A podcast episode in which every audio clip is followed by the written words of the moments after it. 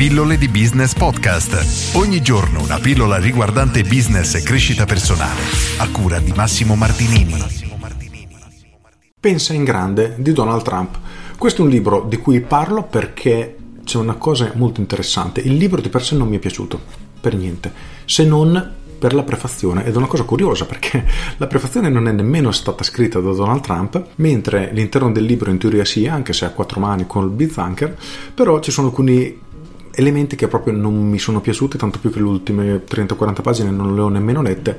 E per dirti ci sono alcuni capitoli, il fattore paura, la vendetta e si capisce proprio di che pasta è fatto Trump e personalmente non rispecchia il mio carattere assolutamente quindi non mi è piaciuto cioè non, non, sono uno di quelle persone io che come scrive lui che quando va a fare una trattativa va per distruggere umiliare il suo avversario e fare il miglior tipo di accordo possibile che avvantaggi lui e che strozzi il suo avversario. Io al contrario sono una persona che quando fa delle collaborazioni cerca di fare in modo che entrambi abbiano il massimo vantaggio, quindi sono proprio l'opposto.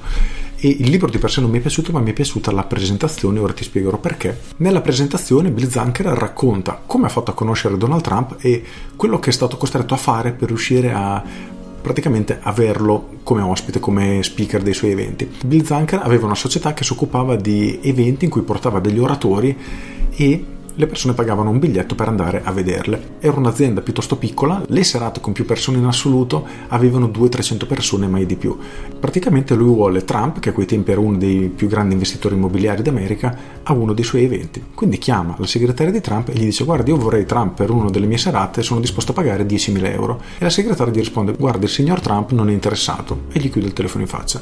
E lui rimane destabilizzato, dice cavolo 10.000 euro per 2-3 ore di conferenza questo non mi ascolta neanche, che roba. Al che passa qualche giorno, lui si impunta che voleva assolutamente Donald Trump per uno dei suoi eventi e quindi richiama, risponde ancora Norma, la segretaria, e gli dice guardi, sono disposto a pagare 50.000 euro per avere qui il signor Trump. No, il signor Trump non è interessato e gli chiude di nuovo nella faccia. E lui dice, ma porca miseria, ma com'è possibile?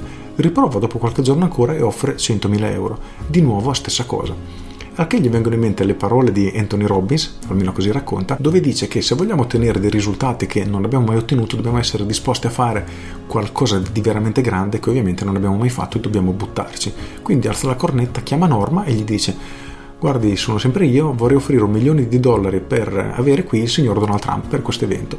E la signora guarda un'offerta molto interessante, le, fa- le farò sapere a breve e le chiude e racconta che lui non aveva mai offerto così tanto per un oratore, non aveva mai offerto nemmeno 100.000 dollari, finito questo corre in bagno a vomitare perché dallo stress, dall'ansia, eccetera.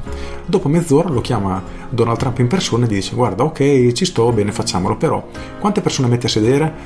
Lui trovandosi un po' spiazzato per dire un numero un po' gonfiato gli dice ah almeno un migliaio e Trump gli risponde: Guarda, io vengo se ce ne sono almeno 10.000. Se mi garantisce che ci sono 10.000 persone, mi muovo, altrimenti non se ne fa niente. E a quel punto lui, un attimo destabilizzato, dice: Sì, va bene, ti garantisco 10.000 persone. Perfetto, ti faccio mandare il contratto dalla mia segretaria e ci vediamo all'evento. Fine della telefonata. E a questo punto Bill Zanker si ritrova in una situazione abbastanza disperata, nel senso che si trova a dover riempire un palazzetto con 10.000 posti quando il suo record era di 500. Quindi è stato costretto a fare veramente un salto di livello, iniziare a pensare in grande, come appunto il titolo del libro. E, morale della favola, la faccio breve, alla fine vende 30.000 biglietti e racconta che questa esperienza lo ha costretto a pensare appunto in grande ad alzare la sua asticella. Prima un evento con tantissime persone erano 300, 400, 500, magari un nuovo record.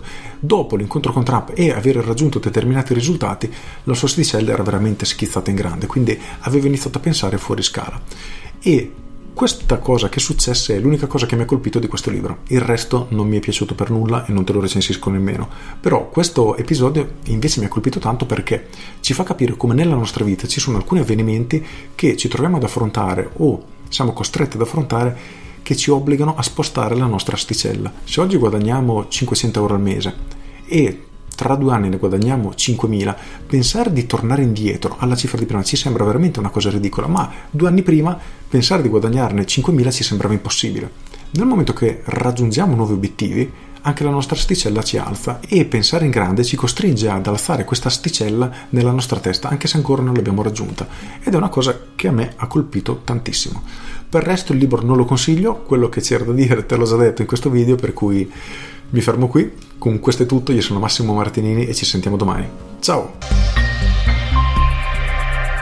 Aggiungo Leggo un piccolo elenco degli argomenti trattati nel libro giusto per farti capire lo spessore.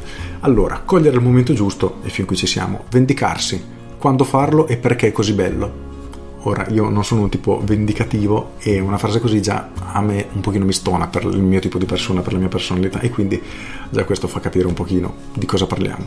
Poi non perdere mai di vista l'obiettivo e qui il problema è che per raggiungere il proprio obiettivo viene raccontato di come praticamente calpestare gli altri, anche questa è una cosa che non mi appartiene. Lavorare con passione, ci siamo, vincere la paura, assolutamente importante, creare la propria fortuna e qui mi sono fermato poi e alla fine concludere contratti giusti non solo negli affari ma anche nel matrimonio. Ora questo capitolo non l'ho letto, però il matrimonio è un affare, sì, no, punti di vista interessanti cui, su cui non mi esprimo. Con questo è tutto e ci sentiamo domani. Ciao!